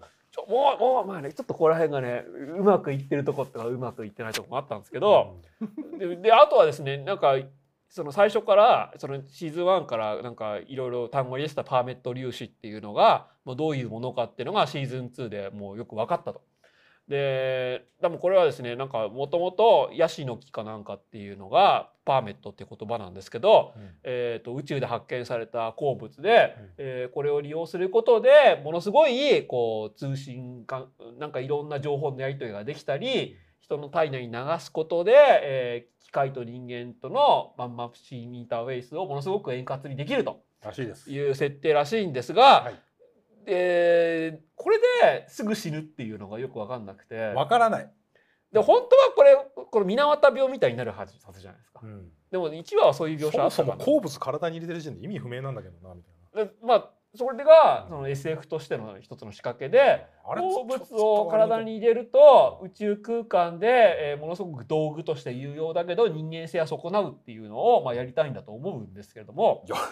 やっぱりしいっぱいまあ、新しいミノフスキー粒子と言しいてたいやだりろたうねい。わかるよわかるそこは、うんロボットアニメならば、えーそのなんか便利なね、えーやつを便利なというか、まあ、ゲッター線なり打線っていうのもあるけど、え確かにーななんだろうあといろいろあるならその高視力エネルギーはクリーンなエネルギーですけど、クリーンじゃないんだけれどもその道具として有用でだけどその人間性を損なうみたいな未知のエネルギーでロボットが動いてほしいしそういった未知の粒子を使ったテクノロジーでその SF 世界のその文明が保たれてほしいし最後はそれで人間性が損なうっていうのを反骨精神でぶち破るような展開にしてほしい。うん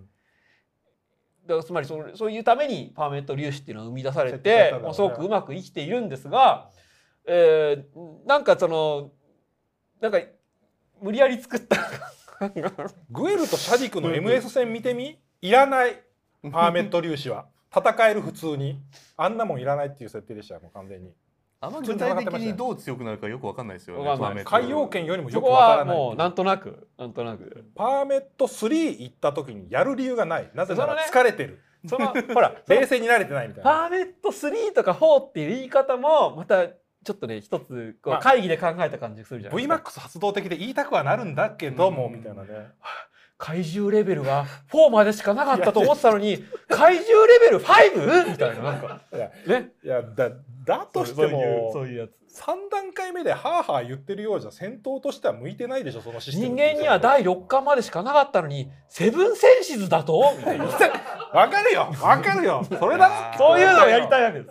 火予券20倍とかそんなとこだろやつは常にパーメットもう6なんだみたいなさ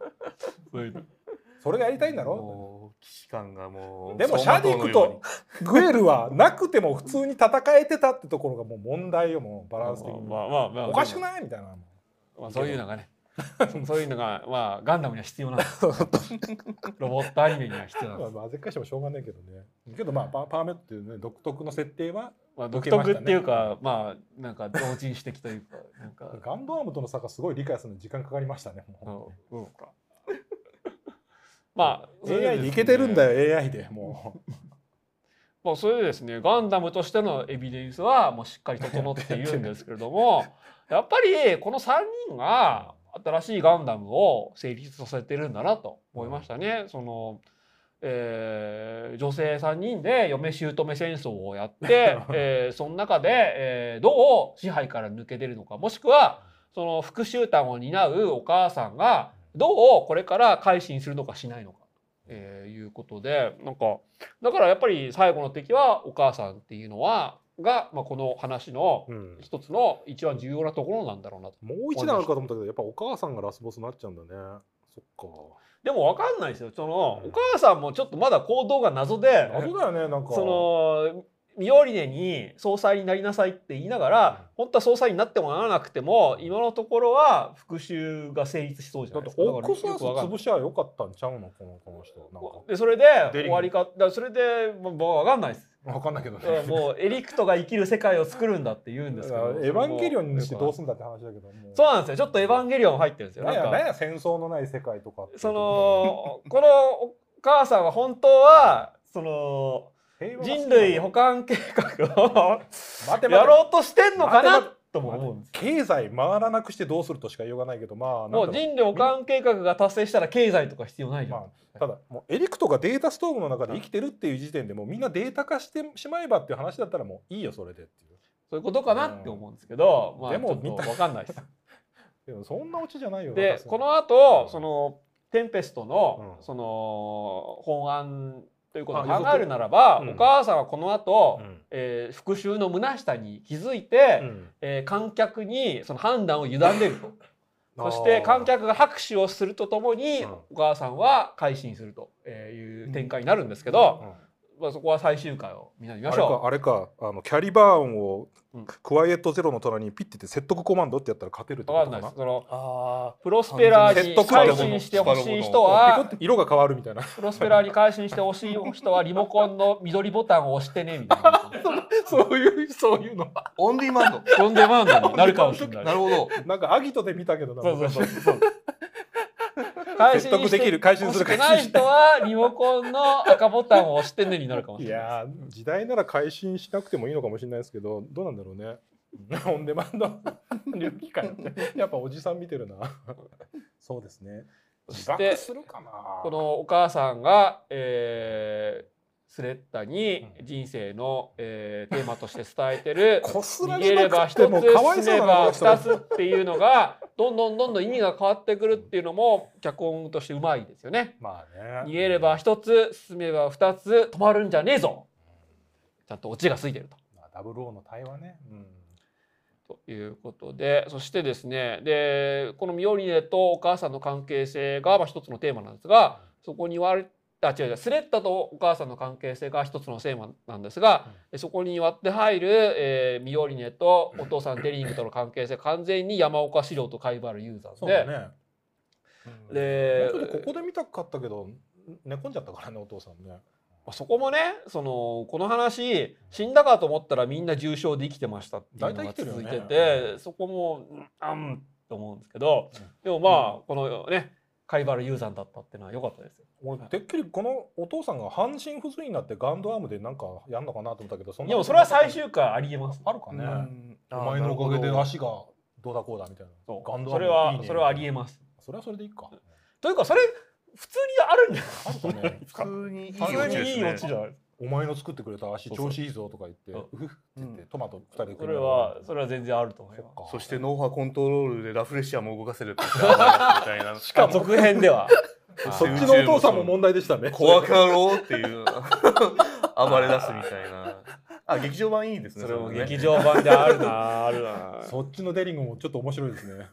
乗るんだモビルアーマーあんたもみたいなそこで初めてモビルアーマーが。あ CEO モビールそアれーもマあるな。ーしかもしかもすいません、混ぜ返しましいやた。いや全然あると思い ます。まあ会話ユーザーがね仮面をかぶるっていうことでそうだね。そうまあ優しい人だよねこのお父さんもそしうてんその、えーそれを描く上で、うんこの能登ま美子と凛の、うんえー声優対決が何回も繰り返されてもうここが本当良かった。見どころなのかなんかさいそのいいですラねジオをやってるんですよ声優さんがラジオをあ。ーへーそうでそこでそのこの凛さんと一ノ瀬かやさんああたまたま YouTube で見たいろいろやってる時にすごい興奮してましたとねかやってて、うんでゲストで能登ま美子が出た回があって、そのもうすごくこう凛がはしゃいでて。 やっぱ憧れの人なのかねむちゃくちゃいや多分もうそのこの声優対決レジェでンドもう手応えがあったんでしょうなるほどもう本当面白かっうーんたというわけででまあここまで見ていくと割とねこうシリアスなとこばっかなんですけどまあねこうみんなにやさみんなにねこう和んでほしいんでちゃんとこう、チチュ先輩っていうのも出して、うんおチュ先輩が常にこう、バットで殴る。うんそしてオタクに優しいギャル枠もある。うん太もも太いもうえーうん絶対こうフィギュアライズスタンダード説明リアどうと言えますよ。そっか、俺はさ中学高校の時オタクだったからさ、こいつらにいじめられてたんだよねちょっとねあこいつらが俺らを笑ってたんだよああなるほどとグエルも俺を笑ってたね多分シャディックみたいなやつもオタクを笑ってたねあーそれを思い出して俺は水星の魔女が嫌いなのかもしれないぜなるほど。霧島部虐活げやらめれたてっ青てい春うは 霧島だ何こんな女にないんましかた。リアルではいました。あれガンダムなんか書いてるんだようふみたいな感じでさ茶化されリたアルリアルではいましみんなそんなことないのかなた。いみたやいでなも飯尾さん心の底ではおうそんなこうイラつくギャルがエロいと思ってませんでしたい。や逆に虐げられるの嫌いじゃないななんて思いながら見てたけどねそういうこの子特に色そっうぽいよねいう需要にものすごく応えてくれるのは枠があるんです。ただチューチューは怖かったなもうなんでこんな脅すようなこと言うんだろうと思いながら見てたねなんか俺の心にこう来るものあってこんな子いたなみたいなね力ずくでみたいそして、えーちゃんとですねおばさんが出る。えーなベこルこはさん最あ高ーベルさん最いいなここ高こは AV や重ったら要見でるすよよ。俺この人あのーいやつまどっちもいりいそのねうんその若いうん男のオタクだけしか見ないと、うんこういうおばさんはほぼ出てこないわけですよ。うんでも今回はちゃんとそのまあ多分女性も見てほしいし、えーっとちゃんと年を重ねた女性がどう活躍するのかっていうのもちゃんと入れたいと。いうことで、エルさんいいよね僕は良かったんですが、すごい困ってる割には何でもやってくれるからねこの人ねでもこの2人が女子会でもしないって言 ってお菓子食べながらなんか話し合うじゃないですかなんか割と適当な感じじゃない 適当だそこの時に出てくるお菓子がうんコンビニとかで買ったみたいな感じであーじちょっとねそこがそれはこれは演出なのか、まあそ冗れと談もでやってただけだろうけどそねれともなんか追いつかなかったのかちょっと面白いちょっとどうなのかって多思分っフたェりン・ジュン死んでないからあれは多分ね多分ね多分、いやでもああいうの入れてくるのは本当ねなんだろう現代性というかまあもうジェーン・スーにしか見えませんけど俺フェンあ俺この人もしかしたら男かなと思ったけど女性なんだよね、うんまあのなんだっけマツコにしか見えなかっ たからさもしかして トランスジ確かェにンダー的なキャラとかだったらなんマツコにも見えかるし熱いなと思ったけどー、うんいやでもなんか前々からまあこれはもうガンダムオタクの話でアニメ業者だとあのアニメ業界の人間じゃないということを前提で話させてもらうんです けどはいはい、ガンダムでいつも憤るのってんキャラクターデザイナーがうん、年寄りかけないキャラクターデザイナーに選ばれるのは本当に許せなくあーなるてほどなるほどはいはい、はい、先ほどがそのガンダムって言えば親殺しうんやっぱり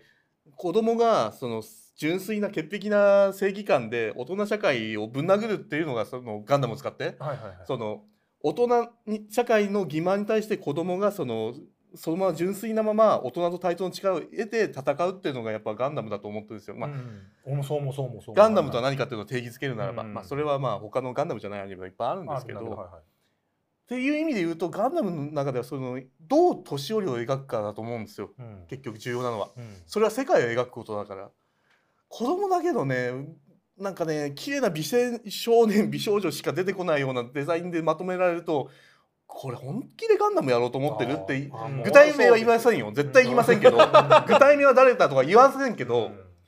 もうそのキャラデザの段階でちょっとねなえることがね多々多々というかな何度かあったんじいで。さんいっぱい出てきてましたよね本当なんだかかねら最初のやっぱ安彦さんって天才のねそあのーそうです、ね、書き分けのその凄さがあってこそのガンダムでしょはいはいはい骨格でキャラクター見せるのがガンダムでしょって、うんいろんな骨格のいろんな人がいてそれが世界になっててその中で若者どう生きるかなんじゃないですか、なんで若者しか描けない人しか選ばないのみたいなああももうごももそうなんかよく知らいなんてごちゃごちゃ言いまし多た、分はいこのいやこれ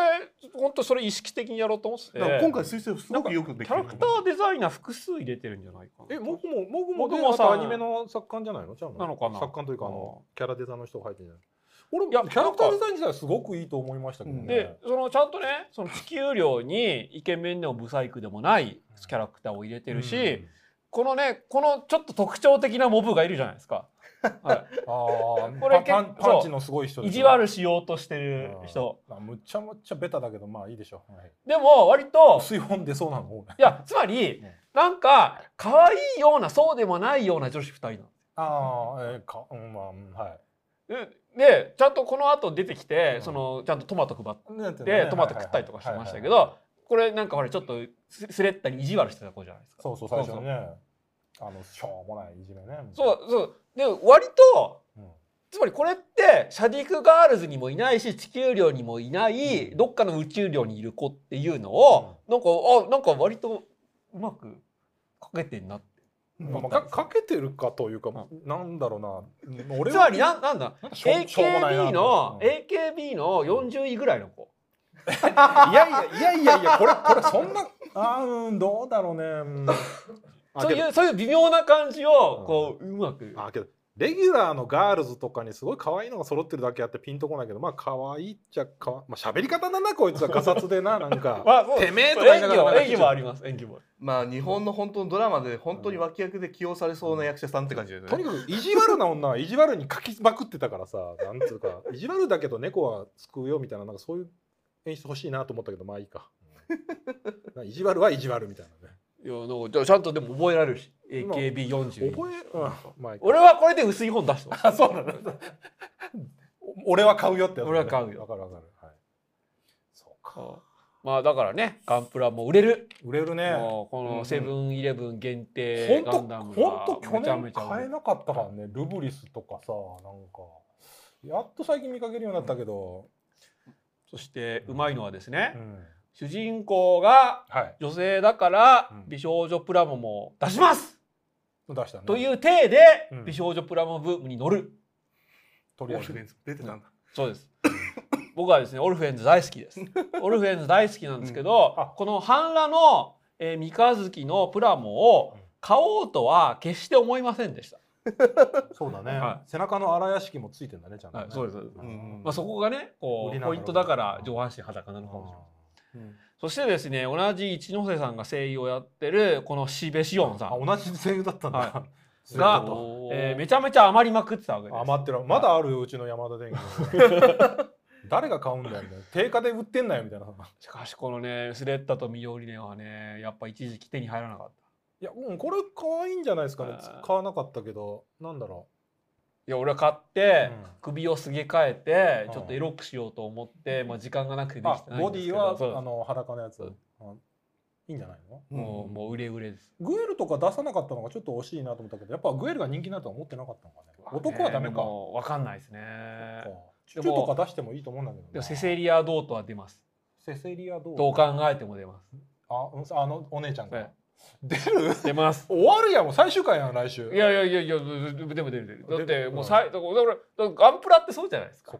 っか 30ms これと互換があるドラマを終わった後人気だからなんかじゃあねアルパージル出すかみたいなアルパジラだってそこが そうねそっかはいちょっとねきょなんかちょっと最初の計画になかったけど、うんこんな人気ならアルパージルも出しちゃうかけどむっちゃんもこれもあまり始めてますぜなんか、そううんわかんないですよでもそれ もそもそもガンプラのその彗星以前からガンプラ需要高かったじゃないですはい高かか。ったですで、その巣ごもり需要的なものがもう終わり始めてるだけなんじゃないかなと思う。それなんかももあうると思転います売屋は買ってくれてますからね転売屋はねみたいなうん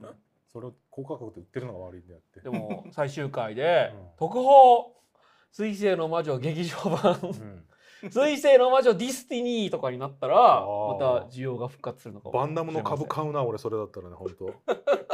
来るぜマジでみたいなまあいつ作るかはわかりませんけどね。やんのかなまあ十、代何年後になんとかシードの劇場版やりますよ ね。言われてりゃそうですシード今頃映画化、劇場版出すもんね本当にやるんだってびっくりしましたからね最近。マ本ジなん当にだ。本当にやるんですかななんんかかま、真面目にもう作ってますって去年ぐらいからは聞いてました。キロヤマトが活躍する話なのそれとも別じ新世代そんな内容は知らないです。うん聞かないでください。あそうかそうか怖うかいつ怖いにそうかそう怖かい怖い。あいのや本当に知らないし。うなんかあれかなんかミニ四駆に変形するガンダムがプレイ版で出たじゃないですか、ミニ四駆まあ、アスラーダに変形するガンダムが出たじゃないですかんそんなのなあんるかのなんかそんなの出ましたよあエクエクリプスガンダムのことでしょ全然違うやんいやうんエクリプスガンダムっていうアシスーンラーダに変形するガあンダのムキラヤマトがびっくりするガンダムねあんなの僕は乗らないみたいな言いそうなね あ靴11あのもう8時半になっちゃったあちょっと話せてるごめんねいちょやっと大丈夫ちょっと入れすぎかなこまあまあこれでこれでそうちょうどこれでで完璧な引きで終わるシーズン1最終回うがあって、はい。フさレッっシきュトねマト。そうそうそうフレッシュトマトがあってさっきその監督おっしゃったようにちゃんと父殺しを、うんえー三者三様でやって。ってそうですねで、えー次に引くという、うんでもこれもものすごく話題になったんですが、はいこれこの直前にククルス・ドアンの島でちゃんとアムロが敵を踏み潰すっていうのをやって。やってたよねそあうれでその時は全然バズらなかったのになんか水星の魔女だとみんなドン引きしてるんですよ。うんあそうだね、うんいやもうインパクトあったからねそれはやっぱりそのテレビでやってるっていうのと視聴者層が違うっていうのとあとやっぱりこの演出がうままあでもみんなうまいからななんかでもそれはわかるわかるそのククルス・ドアンの島と基本的には同じことをやってるのに、うんその水星の魔女ではうん視聴者がショックを受けるっていうのはやっぱりこのやり方が成功してるっていうことなのかななんかわかんないですけどねね正あれで直クルストワンのあの踏み潰しは物語的にあんまりメインに関わってこないなんか脇っちょでいらないよアリバイとしてやっときましたみたいな気がしてしょうがなかったです自分はアリあバイあれやってもやんなくても話変わんないじゃないわかでするかわかるまあねいやそうなんですけどいや気持ちが悪いだけだななんだかいやあれって多分その阿ビ子うんさん安彦安彦安彦さんアリコ元じゃない安彦さんとしては、その、えーこれまでアムロはずっと人殺しをしてきたんで、はいここでは人殺しを普通にやっちゃうんだけども、ククルス・ドアンの島に住んでたアムロによく似てる、うんなんかああいつ名前なんだっけ なんかあの一緒にいた 何留保生誰いやいやあのあのククルス・ドアンが個人の中の個人中一人の一番大きい男のそうそう子そうああ天野と似たような背丈の人ねはわかそらんのそこでそ目の前でやったんですねえー自分よりも隠しだなと思ってたアムロの中にうん人殺しの魂があったことにドン引きするっていうあー明らかにこのミオリネとえースレッタの関係性と同じことをやってるんですけどいややるでもなら確かにアリ絶バイ的な対アリこバとイ的ではだしやるんだったらなんで子供たちの目の前でやんないんだろうと思ってあーの一人だけじゃないですかうんそうですねもっと断絶してしかも確かそっかそのちょっと溺れて意識を失ってた時でしたね確かにやってたのうんなんかもう子供たちの方ではなんかヤギと戯れてるし長いしね何なんだろうと思ってもう安彦さんは優しすぎるんですよ気持ちがも うごめんなさいここら辺でクリストワーは正直見ててモヤモヤしたとしか言いようがない俺全くその通いりやークルス・ドアンはやり方があんまりうまくいってなかったってことだうんなあんなに敵増やす意味もあったのかよみたいなのとあかなんかいろいろとあーすいません監督が切キレを増してきたぜごめんなさいああとやっぱりどう考えてもやっぱテレビ放送してるテレビアニメの同時間帯リアうんルタイムってもう本当大きいと思いますよ。みんな同時に見てますもうバルススの意味合いであーもうみんながショック受けたのに同時に「うわーわーわー」が反響し合ったのが最高なるにほど盛り上がった理屈だと思いますよ。それにはやっぱ劇場アニメはかなわないと思う。そうですねう。んやっぱテレビでやることに意味があるとはいいうことです。はい。じゃあこんな感じで、えーもう1時間ぐらいやりますので皆さんお付き合いください。ここからはですね念願の「俺にも言わせろ水星の魔女モビルスーツ語り」が始まります。こあ今からあはいはいはいはいこから有料になります。はい、有料になります。というわけで何か宣伝はありませんか皆さあん。ええうあうえーっとあツイッターあの僕の他のクローンが YouTube もやってるよ。おお、あのカゴメカンパニーっていう秘密結社に所属してなんか YouTube やってたりするのすげえでな。カゴメカンパニーってひらがなで検索するとなんかよくわかんないおっさん2人がごちゃごちゃここの現場よりもより非生産的な話しかしないよそうなんですか。まあまあ最近やり始めたばっかりで再生数も1本 100, 100いくかいかないかです はいまあそんな感じですあついでにあのシャイやってますあの今度の秋のアニメやってます社員の方が本番なんじゃないですか。まあそれはねまあ自分の本体の方が頑張って るんで頑張ればいいんじゃないかなと思っはてい、そういまうすこ。とです。うんじゃあウイローさんははい、えっと同人誌売ってます。僕の水星の魔女大好き区間をすべて叩き込んだガンダムエアリアル本です。だってウイローさん水星の魔女オンリー販売会とか言ってましたよ。行ったは行ったけどなんか八八サークルしかいなくてなんじゃえあそうなんですか。うん、少なかった。なんかコスプレのお姉さんと一緒に写そう真撮ったじゃん水星どうでしょうっていうなんか即売会行ってオンリーから行ったらなんか他の別のなんかお話と一緒になんかやって8ブースぐらいしかなかったのかなその即売会さっぱり売れませんでしたねけどけどけどいろんなコスプレ屋さんと一緒に戯れれたから楽しかったですね、はい、なるほど。であと夏コミも出ますのでなんかリンク出てるのかなそう監督暑いですか。そうあいやいやや。もうもういろいろなんかし喋っていいことがどうかを悩みながら喋ってるんであのすごい脳が疲れてるわ夏けでコす。ミはう夏コミは仮面ライダーギーツと水星の魔女のモビルスーツを絡めた同人誌メカ同士を出す予定ですのでご興味ありましたらツイッター等フォローしてくださいよろしくお願いしますいやーそんな感じでここから有料になります、えー次回はですね島さんを呼んでイはいンディ・ージョーンズ会をやります、おその次は、えー山田礼二先生を呼んで「すげえ君たちはどう生きるか」会をやりますのでみんな入っても損しないで損しない損ぞしないで。 というわけでじゃあそんな感じでとりあえず失礼します。はーい